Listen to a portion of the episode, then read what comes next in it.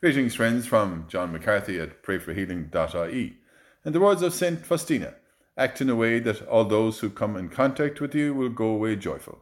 Sow happiness about you because you have received much from God.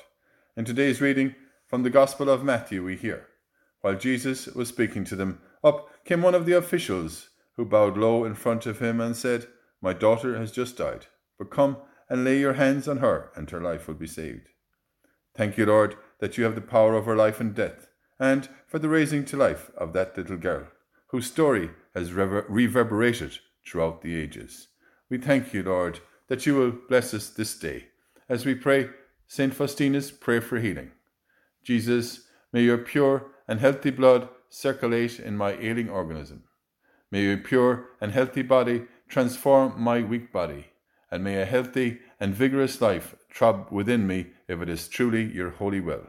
As we pray together and say for one another, Hail Mary, full of grace, the Lord is with thee. Blessed art thou among women, and blessed is the fruit of thy womb, Jesus.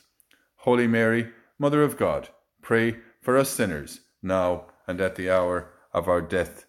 Amen.